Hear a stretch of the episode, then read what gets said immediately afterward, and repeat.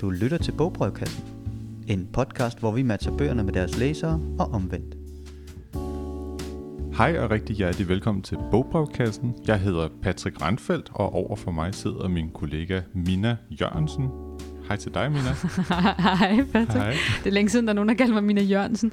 Nå, undskyld. Nej, altså det hedder jeg jo, så det er jo, det er jo rigtigt nok. Mina Hadar hedder jeg også. Mina Hadar hedder du også. Ja, det, det har mere vi, edge, så det, jeg plejer at bruge det. det skulle vi have aftalt for inden. Så nu laver vi sådan et podcast, der starter med en kæmpe fejl. En sådan ret pinlig fejl. Og Jeg kan, ret, godt, jeg kan godt lide det, synes vi lærer hinanden at kende. Ja, så du er Mina Hadar, jeg er Patrick Randfeldt. Det er faktisk også første gang, jeg er Patrick Randfeldt. Okay. For jeg er jo blevet gift for nylig. Nå. Ja. Ej, men det her, det er, altså, det er jo faktisk også, det kan vi jo godt sige, jeg er jo helt ny Ja, på, øh, på øh, Lyngby Stadsbibliotek, så derfor så, øh, så er det jo øh, ægte nok, at vi lærer hinanden at kende, også i det her podcast. Fuldstændig. Og jeg tænker også, at øh, det, det folk lytter for, det er for ligesom at få afklaret vores individuelle navnesituation. så det synes jeg bare, vi skal fortsætte med. Ja. Men øh, i hvert fald rigtig hjertelig velkommen til Bogbrevkassen. I dag der har vi et øh, læserbrev, der handler om verdenslitteratur. Men før vi når til det, så skal vi lige have vores hurtige første segment, som handler om, hvad du og jeg, Mina, sidder og læser lige nu. Hvad læser du lige for tiden? Altså, jeg læser øh, noget, som jeg faktisk har fået anbefalet i bogbrevkassen, tror jeg. Mm. Øh, det er øh, Elizabeth Strout, øh, Olive Kittredge, Ja, øh, som sådan en stor, meget populær amerikansk roman, som jeg også tror faktisk er blevet til en tv-serie øh, med Frances McDormand. Nå. Øhm, men øh, jeg er gået i gang med at læse den, fordi at alle synes, den er god. Og indtil videre, så synes jeg, at hovedkarakteren er frygtelig. Ja. Men jeg tænker, at der må være øh, guld for enden af regnbuen, så jeg, jeg, øh, jeg fortsætter. så du synes ikke, den er god endnu? Altså, jeg, jeg synes, at, øh, at bogen sådan er spændende og god, men, men indtil videre, så synes jeg, at øh, hun, altså Olive, øh, virker til at være lidt af en harpe. Ja, okay. Så, øh, så jeg er spændt på at se, hvad, hvad hun, hun må have noget mere under vesten, på en eller anden måde. Okay, det er jo meget kontroversielt. Det er jo en, vi øh, låner meget ud her på biblioteket. Ja, ja, men jeg Ja. ja. tænkte nok, altså sådan, lad os, øh, jeg sparker døren ind. Du sparker døren ind, ja. Mina Hadar, ikke Jørgensen. ja, jamen, øh, det, det, er- ja, lad os Ja. sige det på den måde. Jamen, jeg læser lige for tiden øh, Glenn Beck, den danske forfatter Glenn Becks debut Farskibet. Og det gør jeg, fordi at jeg begyndte at læse den sidste år, og synes, den var utrolig interessant. Og så tænkte jeg, nu stopper jeg, fordi jeg vil rigtig gerne have ham på besøg her på biblioteket. Og det lykkedes at få ham på besøg. Så nu læser jeg den færdig med det ligesom blik for, at jeg skal stille en masse spørgsmål om det her. Så det er sådan lidt sådan, det er ikke rigtig fritidslæsning, det er mere arbejdslæsning, jeg har gang i lige for tiden. Men den første del var fritidslæsning. Den første del var fritidslæsning, og den var så god, at, øh, at jeg tænkte, ham skal vi have ud, fordi han er fandme dygtig. Ej, hvor er det fedt. Jeg glæder Ja. ja. mig også til at læse den. Den har jeg heller ikke fået gang i endnu. Ja, det er en stor oplevelse. Det er ikke, øh, hvad skal man sige, en, den mest let tilgængelige bog i verden, men det er en kæmpe oplevelse at læse.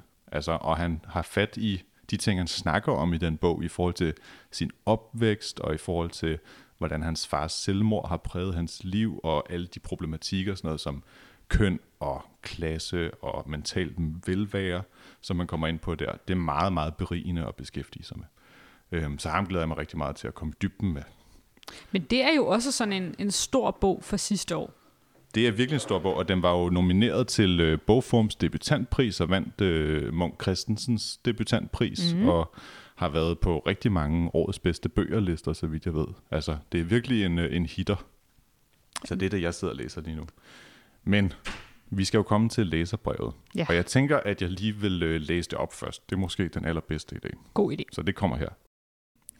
Kære bogbrevkasse, jeg elsker jeres podcast. Det er en af de få, hvor jeg går og glæder mig til næste afsnit. Jeg er altid imponeret over, hvor meget bredde I har med de bøger, I foreslår. Nyt og gammelt og noget for enhver smag. Så tak fordi I tager tid til at finde de helt rigtige bøger frem til hvert afsnit og hvert brev. Jeg har selv en YouTube-kanal med tilhørende Instagram, begge om bøger. Jeg har indført et koncept, der hedder Månedens Klassiker, hvor jeg læser og anmelder en ny klassiker hver måned. Mit problem er, at stort set alle de klassikere, jeg kender, kommer fra Europa eller USA. Fra resten af verden har jeg kun læst to. Alt falder fra hinanden og 100 års ensomhed. Selvom jeg tænker, at månedens klassikere som oftest godt må være bøger, man har hørt om, kunne det være spændende at læse noget fra andre litterære traditioner, så både jeg og mine seere kan få udvidet vores opfattelse af, hvad det er, litteratur og særligt klassikere kan.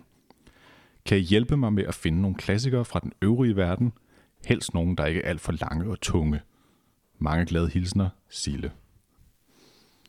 Og det vil vi i hvert fald, Sille. Det vil vi virkelig gerne. Ja. Og det er jo, altså, øh, man, man skal altid, når man starter med ros, så har vi altid, øh, altså, så vil vi gerne hjælpe, ikke? Ja, den kommer øverst i bunken. Ja, det der. gør, det gør ja, den det gør nok. Men altså, det er jo også lidt en udfordring, fordi, som Sille siger, altså, det, man har jo et ret begrænset øh, viden om øh, verdenslitteratur og historie.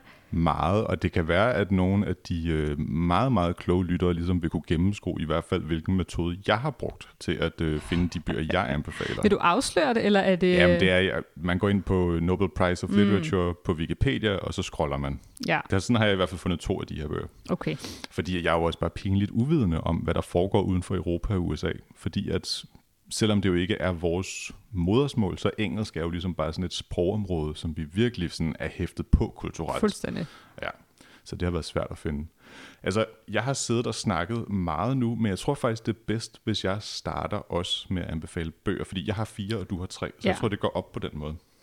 Øhm, og Men jeg, kan jeg fejl- er meget spændt ja. på at se det, fordi alle dine bøger ligner lidt hinanden. Det kan, ja. det kan lytterne jo ikke se, men de har alle sammen sådan nogle meget øh, sådan smukke grafiske tryk på forsiden, som har sådan lidt en 70'er æstetik. Meget. Og øh, ja, nu skal jeg ikke komme det øh, sådan i forkøbet, men der er også sådan andre måder, de ligesom er forbundet på, som er lidt interessante. Men øh, den første bog, jeg vil anbefale, den bog, der hedder Dronning over verdens magter, som er blevet øh, genoversat af en, øh, en dansker, der hedder Sofus Helle her sidste år, mener jeg det var.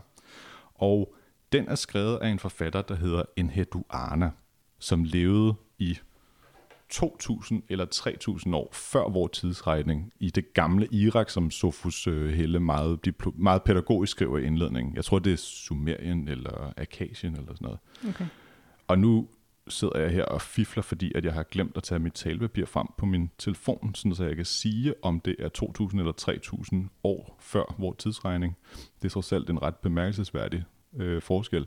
Det er omkring 2.300 år før vores tidsregning, at Ah. hende her Enhedu Anna lever. Og det er, øh, så vidt vides, skriver han i indledningen her, den første kendte forfatter overhovedet.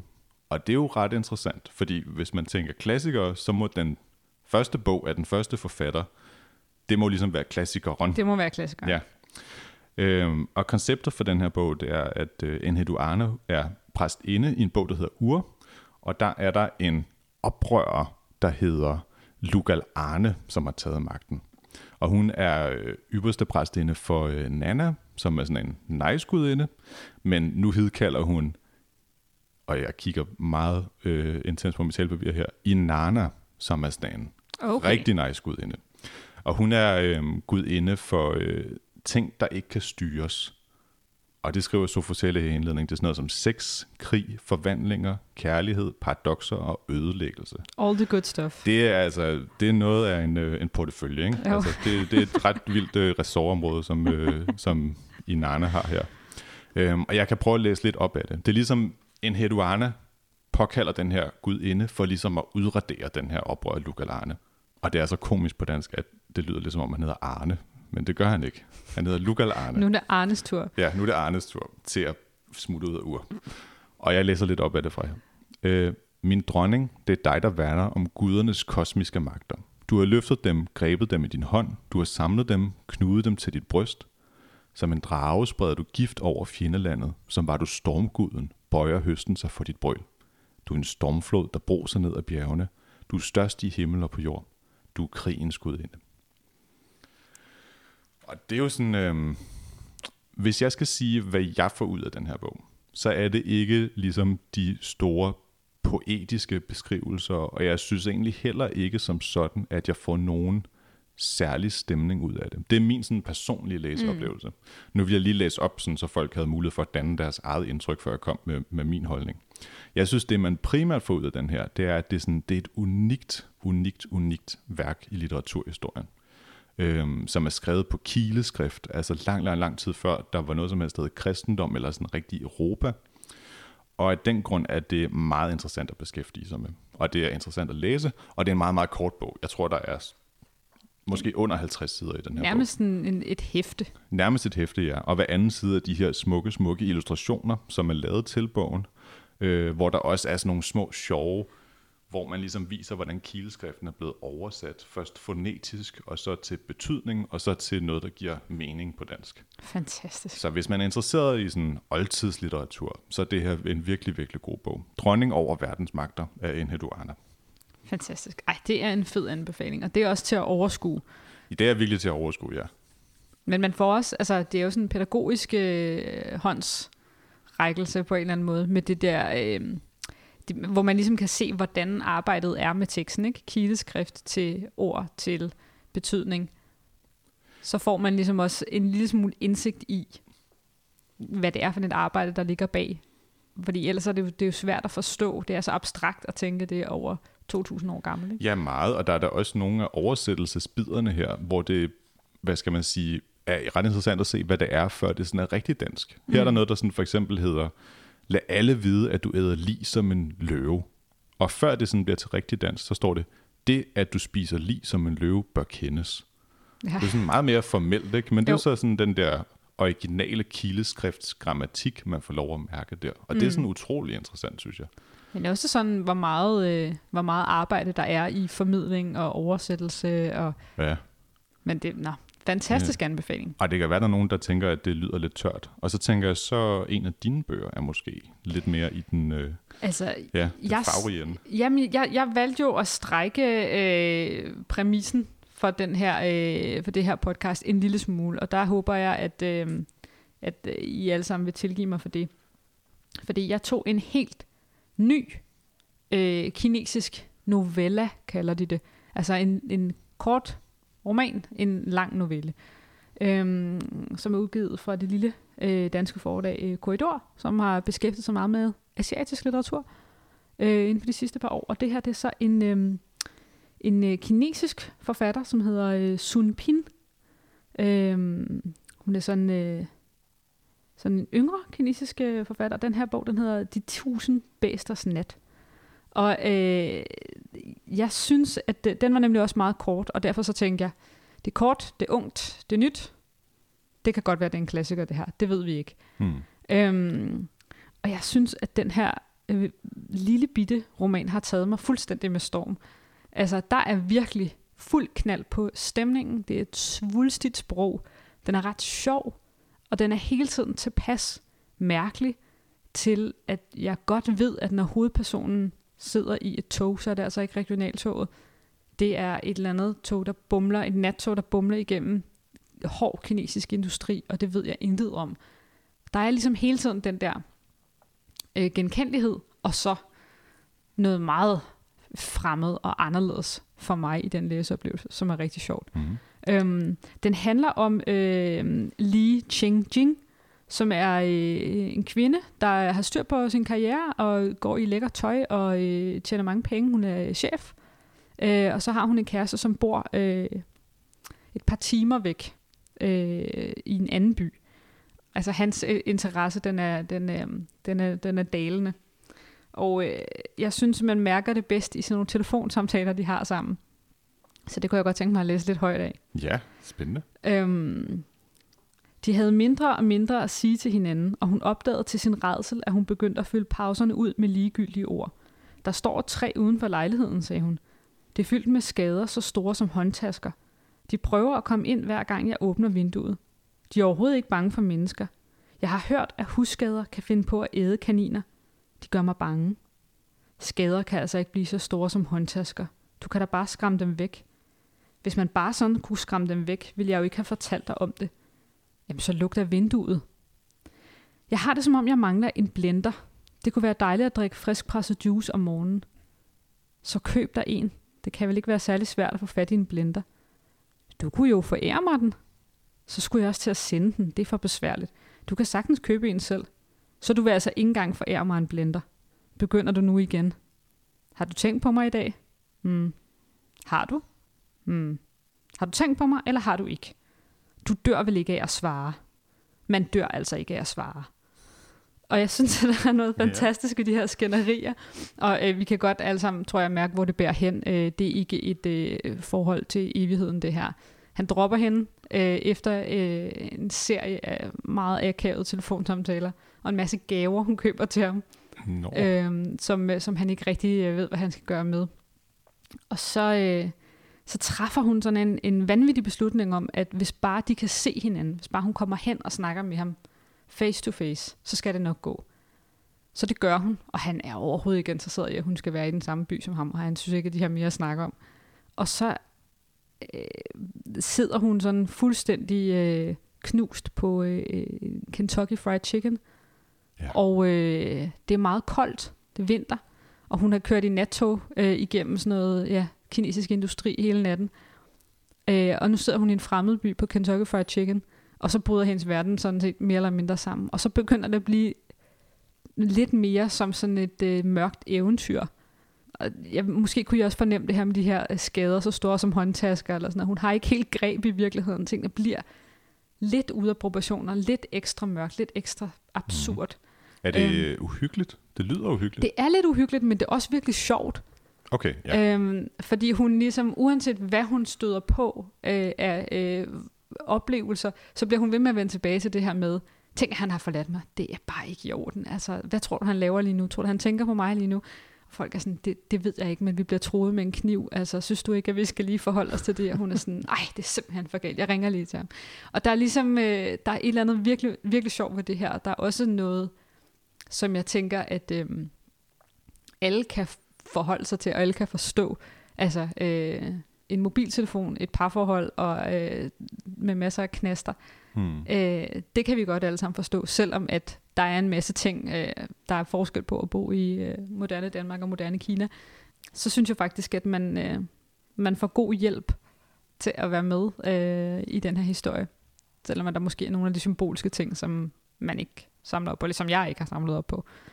Så det lyder som om, at det ligesom er sådan en, en, en intim historie, men med et lidt farverigt verdensbillede. Ikke Bestemt. farverigt på sådan en haha-måde, men på sådan en fantasifuld og Ja. lidt dyster måde.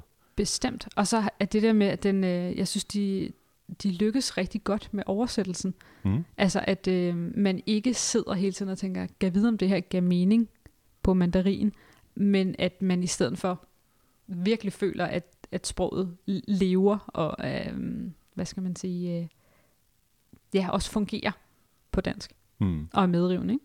Ja. Så det er min anbefaling. Okay. Det er min første anbefaling. Man kan vel ikke lave friskpresset juice i en blender, kan man det? Altså ikke friskblendet juice? Åbenbart. Jamen det kan man da ikke. Du kan da ikke lave appelsinjuice i en blender. Altså jeg tænker, hvis du, hvis du fyrer øh, nogle appelsiner i en blender, og så sigter det, Ja, det er selvfølgelig rigtigt nok. altså, Ja. så er det vel, så er det vel, eller hvis du har sådan, hvis det er en virkelig øh, hårdt slående blender, så den bare øh, altså smadrer alt. Ja. Så det bare bliver flydende. Det er selvfølgelig rigtigt. Ligesom det jeg ikke Magic Bullet i de der øh, evige tv-reklamer. Nå ja, den der Magic Bullet, ja. Ej, jeg ved ikke, om den Ja. ja. virker i virkeligheden, men på tv kunne den. Ja, men det...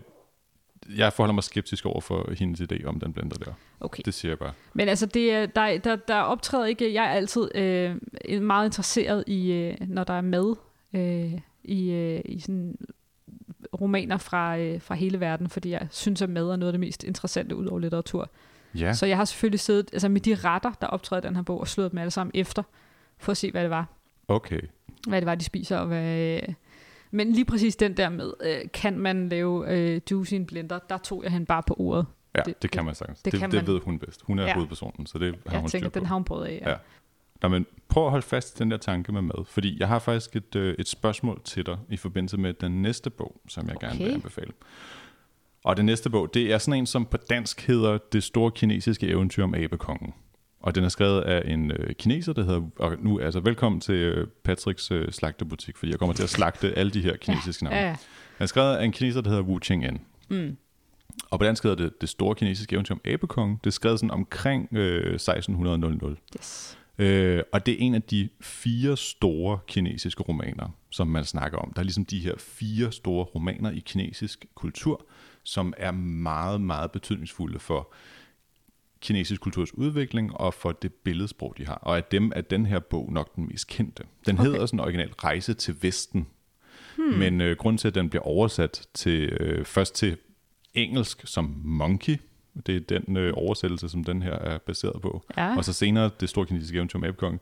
Det er fordi, der er en karakter med, der hedder Abekongen, som er nice. Han er ja. virkelig, virkelig fed.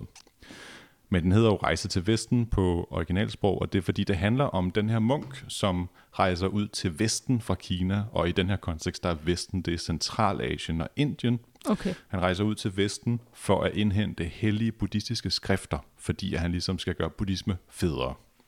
Øhm, og det er en rigtig munk, som øh, levede omkring år 600, som ligesom tog ud til øh, de her lande og var derude i årtier og kom tilbage med nogle hellige tekster og øhm, har stiftet Dharma-skolen af buddhisme, så vidt jeg Okay. husker. Altså sådan, og det er så det, som den her roman, som er skrevet næsten 1000 år senere, er baseret på. Så det er nærmest også sådan lidt en religiøs... Ja, det er jo sådan lidt Roman. religiøs, men det er jo, der er så også ligesom en abekonge med, og jeg tror ikke, der var en abekonge dengang. Øhm, så det er også sådan en meget mytologisk øh, Ja. øh, øh, genopfindelse af den her historie. Øhm, og historien i romanen her handler dybest set om, at der er den her øh, munk, som er rigtig, rigtig dygtig, så Buddha, han udpeger ham via en af sine aspekter, og det er så her, jeg ikke helt har styr på kinesisk Yes. mytologi. En af Buddhas aspekter udpeger ham og siger, at du skal gå ud i verden og finde de her super fede tekster. Øh, og så får han ligesom undervejs tre hjælpere med, og en af dem er så abekongen. Øh, og abekongen er super nice. Øh, han er f- forsejlet under et bjerg, der hedder de fem elementers bjerg, hvor han ligesom er forsejlet i 500 år, fordi han var ved sådan at overtage hele, hvad der vil svare til himlen. Altså jeg har ikke, Klart. igen, jeg har ikke helt styr på det. Øhm, Han var for fed. han var for fed. Altså, han er virkelig, virkelig stærk. Øh, og den eneste grund til, at munken, øh, som nu prøver jeg lige at scrolle mit talpapir og finde ud af, hvad munken hedder, fordi det er måske en lille smule vigtigt. Tang Sen Sang hedder munken mm. i, i, i, øh, i bogen her. Han hed lidt noget andet i virkeligheden. Øhm, den eneste grund til, at munken her kan styre abekongen, det er fordi, at abekongen har sådan en halskæde på, hvor munken kan synge sådan en lille hymne, og så strammer halskæden. Og det er virkelig ubehageligt for abekongen. Klart. Ja, og abekongen er super voldelig og sådan noget der. Øhm, men Lidt, Nu- lidt nu- en mærkelig hjælper at få med. Ja, men, men han er også øh, rigtig fed. Og han er, øh, hvad skal man sige, øh, ligesom sådan lidt et komisk sidekick, fordi han er den her sådan meget øh, lidt Anders And-agtige karakter. Øh, og har faktisk også været øh, inspiration for Dragon Ball. Okay. Og der kommer også et super fedt øh, computerspil næste år, som handler om abekongens historie. Der er han sådan bes, be, be, erobret himlen. okay. Øhm, Stay tuned. Ja, stay tuned. Øhm, så for at give sådan et kort indtryk af det, så er det ligesom den her mytologiske historie om, om den her rejse ud for at finde de her tekster. Og det er, jeg håber, jeg har formidlet, at tonen er sådan lidt gakket. Øh, lidt ligesom at læse nordisk mytologi. Altså, det er sådan nogle ret skøre ting, der sker. Ja. Samtidig med, at der ligesom er det her religiøse element, hvor det er sådan noget, vi skal være bedre mennesker, og der er de her moralske pointer. Så er der den her komik indlejret i det. Og nu kommer mit spørgsmål til dig, Mina. Mm-hmm. Fordi abekongen har jo ligesom visse ting, der gør ham nice. Ja. Og så er mit spørgsmål til dig, hvad for en du helst vil have? Der kommer tre muligheder. Altså er Ja, det evner, eller hvad? Man, det er evner. Okay. Det første er, at han har ligesom en stav, der vejer næsten 10 ton, som han kan sådan forlænge eller forkorte så langt ned, at han ligesom kan have det i sit øre. Og det er kun ham. Han har taget den fra, det, det var engang en søjle i Dragekongens palads. Øh, og den bruger han til ligesom at være nice og ødelægge sine fjender og sådan noget der. Klart. Det er den første mulighed, du har. Det andet er, at før han blev forsejlet under de fem elementers bjerg, så var han gardner i de udødelige ferskners have. Selvfølgelig. Ja, og hvor han så spiste rigtig mange af de der ferskner, mm. som gjorde ham så udødelig, Ja. mere eller mindre. Ja. Ret fede ferskner. Det var derfor, jeg kom til at tænke på. Mm. Det er nok øh, det, jeg tænker, du kommer til at vælge. Den tredje ting, det er, at han er blevet ligesom bagt i en ovn, men sådan en, en virkelig, virkelig god ovn, hvor han har, fået, han har fået sådan noget virkelig god hud af det, Ja. så han ikke kan blive såret. Mm. Og så, øh, som man jo gør, så har han fået sådan nogle fede øjne, så han kan se i mørke, og ja. kan se igennem forklædninger og sådan noget. Så hvad vil du helst have? Staven, oh. færsterne eller ovenhuden der? Jeg synes, at ovenhuden lyder som... Altså nu ved jeg ikke, det lyder som lang tid også. Ja, det er det nok. Øhm, sådan at blive langtidsbagt. Øh, det er jo, altså, jeg er ikke sikker på, at jeg ville kunne, måske er jeg bare for forfængelig til have ovenhud. Ja, ja. Det kunne godt være. Øhm, selvom jeg, jeg, kan godt, jeg kan også godt se, at det er smart. Øhm, men jeg, jeg, altså, du, du gennemskudde mig fuldstændig. Jeg var der jo med de udødelige ferskner. Ja. Det eneste, jeg tænker på nu, det er forskellige ting, jeg godt kunne tænke mig at spise med de udødelige ferskner. Ja. Altså hvis man forestiller sig en form for øh, en peach-kobler, altså en, øh, en, en, øh, hvad hedder det, ferskentærte, sådan med, med tærtelåg, ikke? Mm. Og så er ferskner, og så vaniljeis til. Og så er de bare udødelige samtidig, ikke? Og så fordi de er udødelige givende, udødelighedsgivende, Mm, mm. så kan du jo lægge dem oven på sådan en Big Mac og sådan noget der, så det er ikke usundt. Okay. Ja. Men, men vil du det? Altså, savner du ferskensmag i en Big Mac? Ej, men jeg savner godt nok øh, lavere blodtryk. Ja, Og så, så vil jeg godt Det sådan lige kunne overleve sammen. lidt, øh, lidt fersken i, den, i sådan en Big Mac der. Ja. Men jeg, jeg tænker nok, du vil falde for, for fersknerne. altså jeg synes, det lyder rigtig lækkert. Jeg kan godt lide ferskner i forvejen. Men jeg synes, at Abekongen lyder som en, øh, en, en super, super sej person. Ja, og det er, den, det er den længste bog, jeg har at anbefale, og det er, som jeg siger, lidt ligesom at læse, hvis man kan huske den der bog, der hedder Nordiske Guder og Helte. Mm. Det er lidt ligesom at læse de der øh, nordiske gudesavn. Altså, det er meget underholdende, og man bliver præsenteret for alt muligt mærkeligt, man slet ikke kender til. Og det er super farverigt også. Så det er i hvert fald min anden anbefaling. Fedt.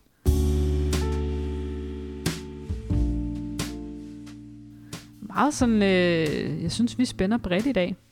Ja, jeg har jo meget sådan litteraturhistoriske anbefalinger, hvor jeg har indtryk af, at du har nogle lidt nyere bøger. Ja, Ja. ja. Men altså, skal vi tage en mere for dig, og så, Det kan vi godt. så tage min? Min næste bog i bunken her, det er skrevet af en inder, som hedder Rabindranath Tagore, og det er så slagtebænken igen med, med det navn, tror jeg. Øhm, den er, fik Nobelprisen, Ja. den her bog. Den hedder Gisanjalis sangoffre, og var ligesom øh, meget, meget, meget, meget, meget berømt i starten af 1900-tallet. Jeg tror, han fik Nobelprisen i 1913, Okay. og jeg mener også, at den her ligesom er kommet på engelsk i, øh, i den vestlige verden omkring den tid. okay. Og det er ligesom en, øhm, en bog, der handler om at besynge den Gud, som er menneskets indre væsen. Det er sådan, det ligesom bliver formuleret. Mm. Øhm, og man skal se den her bog, tror jeg, for at forstå, hvad der er så særligt ved den i den kontekst, den er vokset ud fra. Da det er, at øh, Rabindranath Tagore her er vokset op i Bengalen, som er et område i Indien, der øh, på det her tidspunkt først lige skal til at finde sin kulturelle identitet, efter at have været sådan underkastet først øh, muslimer og senere britter. Altså han tilhører en generation af inder i Bengalen, som mere eller mindre for første gang prøver at etablere en selvstændig kultur, som ikke mm. har noget med dem, der har underkastet dem at gøre. Øhm, men samtidig med det, så er der jo også al mulig indflydelse fra Vesten, og det er derfor, at det bliver sådan en, hvad skal man sige, sådan lidt en smeltedeal, den her bog. Men, men det er meget, meget en, hvad skal man sige, en østlig frem for en vestlig verdenssyn. Det handler meget om at ligesom forkaste ideen om, at det er intellekt og fornuft, der skal mm. gøre os til gode mennesker. Det er intuition, der skal gøre os til gode mennesker. Og det er det, han ligesom mener med, at det handler om at besynge den Gud, som er menneskets indre væsen. Og jeg, det lyder sådan super abstrakt, kunne jeg godt forestille mig. Så jeg kunne godt tænke mig at læse noget op fra det. Og det synes jeg også giver et rigtig god øh, indtryk af, hvad der sker i den her bog. Fordi det er ligesom bare sådan nogle fortløbende sange, som man kalder det. Mm.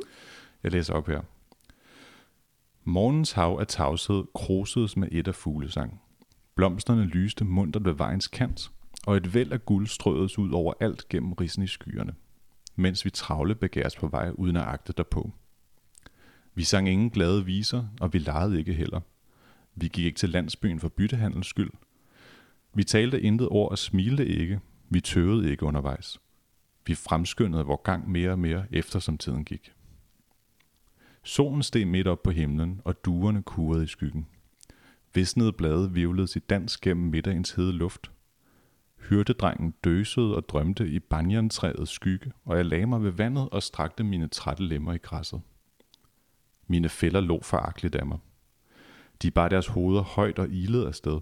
De hverken så sig tilbage eller hvilte. De forsvandt i den fjerne, blånende dis. De drog over mange enge og høje. De gik gennem fremmede fjerne lande. Ære være jer, de endeløse vejes heldemodige skare. Spotterdadel ansporede mig vel til at rejse mig, men fandt ingen genklang i mig.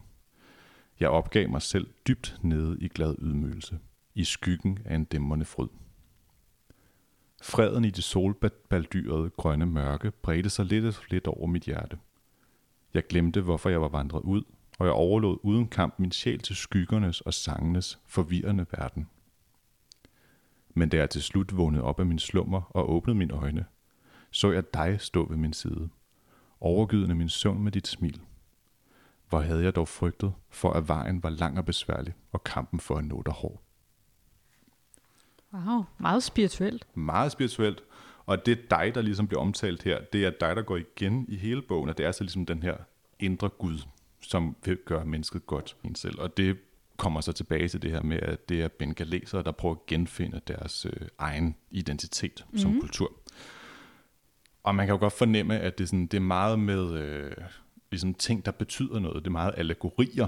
Det er Ja. meget de her historier om, hvordan man skal finde spirituel øh, oplysning. Men skrevet på sådan en meget fin måde. Altså nu kan man godt høre, at det her det er en ret gammel oversættelse. Jeg tror, den er fra... Lad mig lige se her engang. Ja, den er fra 1920, den her oversættelse. Ja, ja og det kan man godt fornemme nogle steder Ja. ja. på sproget. Men jeg synes egentlig, det klæder det meget godt. Og det er ikke fordi, at det er super svært at forstå, øh, selvom det godt kan være sådan lidt vanskeligt.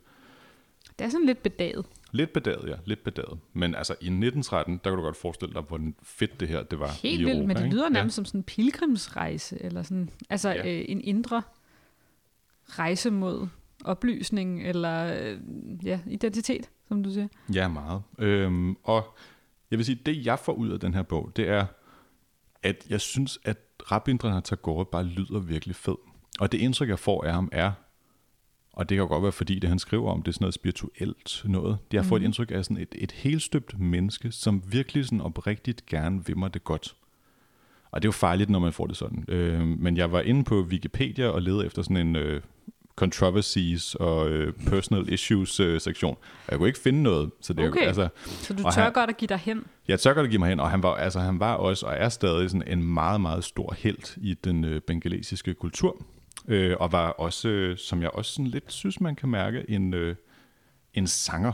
Altså ja. han var en dygtig, dygtig sanger, og en meget, meget socialt udadgående og samlende person. Øhm, så han er virkelig en af de her sådan store personligheder i litteraturen, og jeg synes, jeg har lyst til sådan at sammenligne ham med, med Goethe i, øh, mm. i europæisk litteratur. Altså sådan en, hvor man måske mest af alt bare synes, at hans personlige blik på livet er det mest spændende ved at læse hans bøger. Ja. ja. Øhm, og jeg synes faktisk, den var øh, rigtig god at læse. Altså, jeg Den tror er- ikke, jeg forstod det hele, men den var rigtig, rigtig god at læse. Og der skal vi også lige sige igen, også en ganske kort bog. En rigtig, rigtig kort bog. Den er under 150 sider. Den er faktisk under 100 sider. Ja. Øh, og hedder Gitanjali Sangoffre. Det har jeg ikke fået sagt så mange gange. Men øh, Gitanjali Sangoffre. Ja.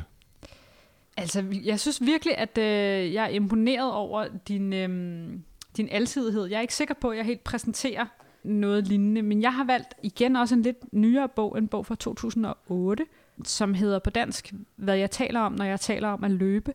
Mm. Og det er selvfølgelig øh, den, øh, måske den eneste japanske forfatter, sådan den almindelige bibliotekslåner øh, kender, øh, nemlig øh, Haruki Murakami, Ja. øhm, som har skrevet en bog, som ikke er en roman, men som mere er sådan et memoir om at skrive, og mest af alt om at løbe.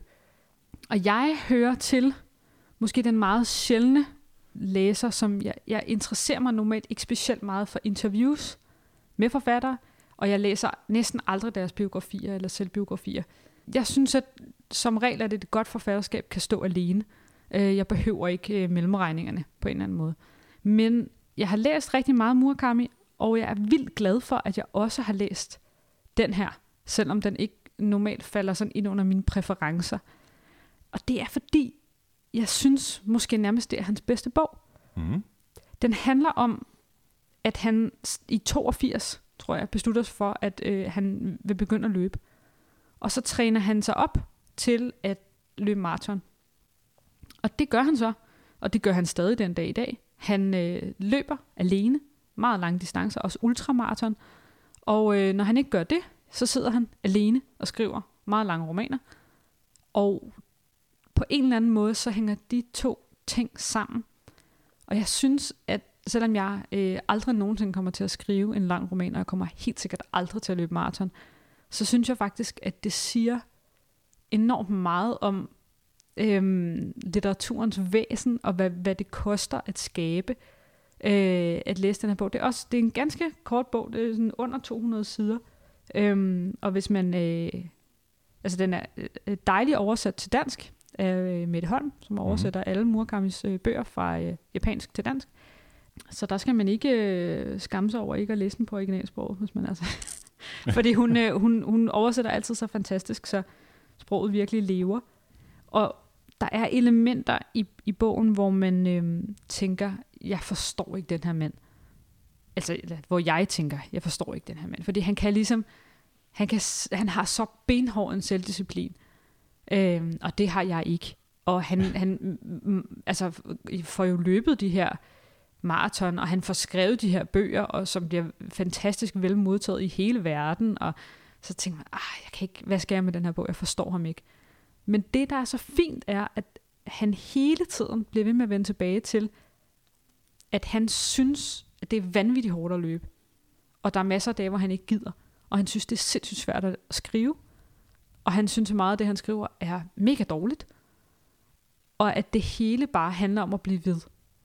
Bliv mm. ved, når du er dårlig. Bliv ved, når du er god. Bliv ved, når du får kritik. Og bliv ved, når du får ros. Bare bliv ved, bliv ved, bliv ved.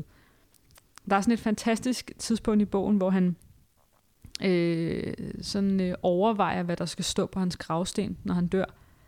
Øh, og han vil gerne have, at der skal stå øh, Haruki Murakami, forfatter, og så i parentes, og løber. I det mindste gik han aldrig. Ah, ja.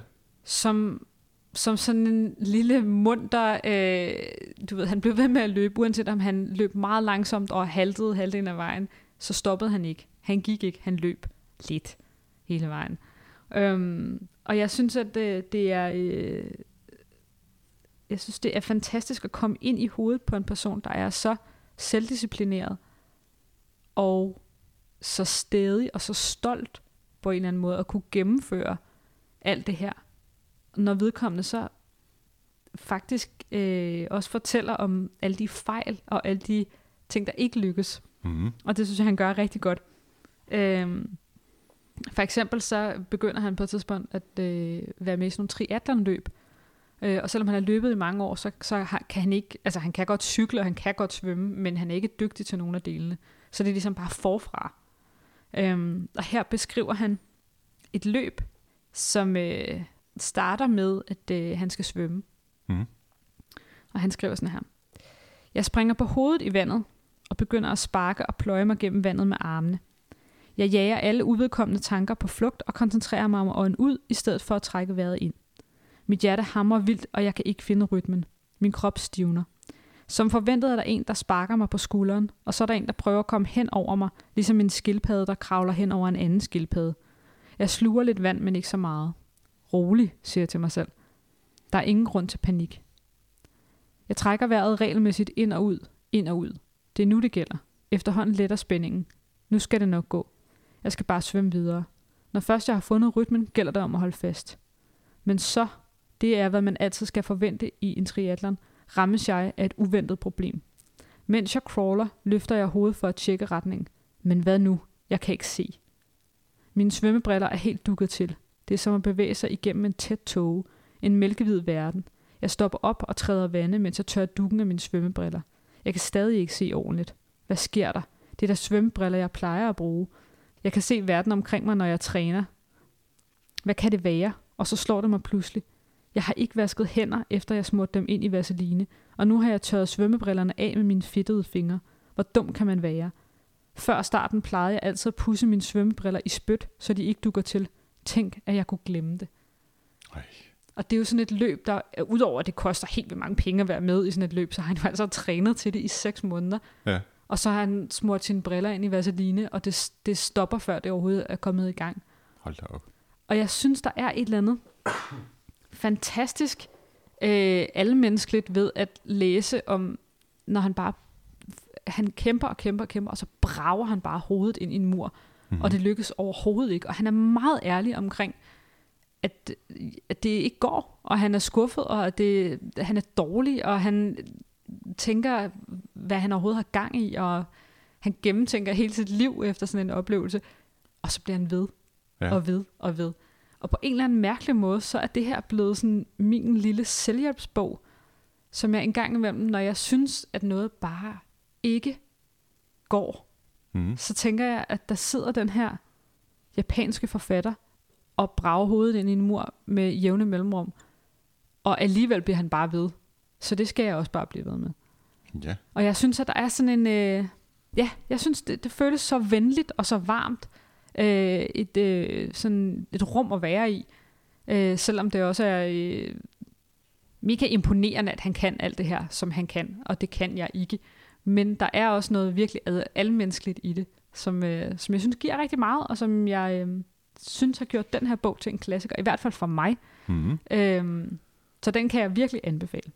Og man er jo også en klassisk forfatter, ikke? Og Jo. øhm, det er jo typisk sådan en, som folk kommer ned og spørger, når de ligesom har læst alle hans bøger, har I noget, der ligner? Og så må man bare sige nej, fordi han er jo bare en enestående. han er enestående, ikke? Jo. Altså til det, han laver, og den måde, han skriver på. Øhm, jamen, så vil jeg øh, gå til min sidste bog, som er den nyeste bog. Jeg har ligesom taget dem i kronologisk rækkefølge. Det er af den chilenske digter Pablo Neruda, og det er hans øh, måske mest kendte digtsamling, der hedder 20 kærlighedsdigte og en fortvivlet sang. Som man skrev, da han var 19, så det er altså det er det, er det rene hjerteblod, det her. Det er ømt. Øhm, og jeg tror, jeg fik nævnt, at der ligesom er en forbindelse mellem de her bøger, og mm-hmm. den forbindelse, det er, at øh, der faktisk er et af digtene i den her bog, der er en parafrase over et af Rabindranath Tagores digte. Altså, Hey. der er simpelthen øh, sådan en, en fortolkning af et Tagore-digt i den her bog. Øh, men det er faktisk ikke det, jeg godt kunne tænke mig at læse op. Øh, nu hopper jeg bare direkte til oplæsningen, fordi der er egentlig ikke så meget at sige om den her bog, synes jeg. Den var sindssygt populær, og nok også den, der skaffede ham øh, altså den internationale opmærksomhed, der gjorde, at han kunne få en Nobelpris. Øhm, og det handler om øh, ligesom den søde kærlighed, og så til sidst den ulykkelige kærlighed. Øhm, så nu vil jeg læse et af digtene op. Det er digt nummer 7 ud af de her 20 kærlighedsdigte. Dit bryst er nok for mit hjerte. Mine vinger er nok for din frihed. Gennem min mund når det til himlen, som før lå og sov i din sjæl. Du rummer hver dags illusion. Du kommer som duk på blomstens blade. Du undergraver horisonten med dit fravær. Evigt på flugt som bølgen. Jeg har sagt, at du sang i vinden, som kranerne og skibenes master. Som dem er du høj og tavs, og med et er du trist som en rejse. Du er gæstfri som en gammel vej. Ekoer og nostalgiske stemmer befolker dig. Jeg vågnede, og under tiden drog fuglene bort. Fuglene, som havde sovet i din sjæl. Det er jo bare sådan nogle fine digte, ikke? Mm. Og man forstår ikke nødvendigvis rigtigt, hvad de betyder. Men det er bare sådan, det er bare skrevet nice. Og man har bare lyst til at læse dem højt. Det er mærkeligt at sidde og læse det. Det giver meget bedre mening, når man læser det højt. Ja. Fordi man ligesom forstår den, hvad skal man sige, ikke den mening, der er, men den følelse, der er. Altså, og de er bare skrevet helt enestående. Men altså, øhm, Pablo ja. Neruda er jo også sådan en, som hvis man ikke selv er så, øh, så poetisk, Mhm. mm-hmm. men godt kunne tænke sig at score nogen med Ja, ja, noget, Øh, noget smukt sprog, så, så læser man bare højt. Ja, ja. Og så kommer resten af sig selv.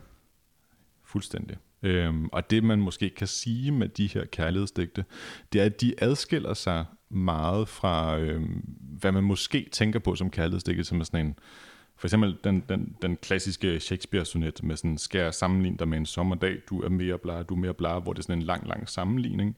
Det her, det er meget mere abstrakt nogle steder, hvor det er ligesom ikke et billede, der er en metafor, men en mening, der er en metafor. Og det ved jeg godt, det lyder virkelig mærkeligt at sige, men et eksempel kunne være, der på et tidspunkt, hvor han siger, at hun er et skib lavet af kys. Det er jo ikke noget, der billedmæssigt giver mening, fordi et skib kan jo ikke være lavet af kys. Men så skal man tænke på, at det er en meningsmetafor, hvor at det er ligesom en, et fartøj, der kan få en hen over farlige vande, som er lavet af kys, som er ømhed. Mm. Så på den måde er det sådan en, en meningsabstraktion. Ikke?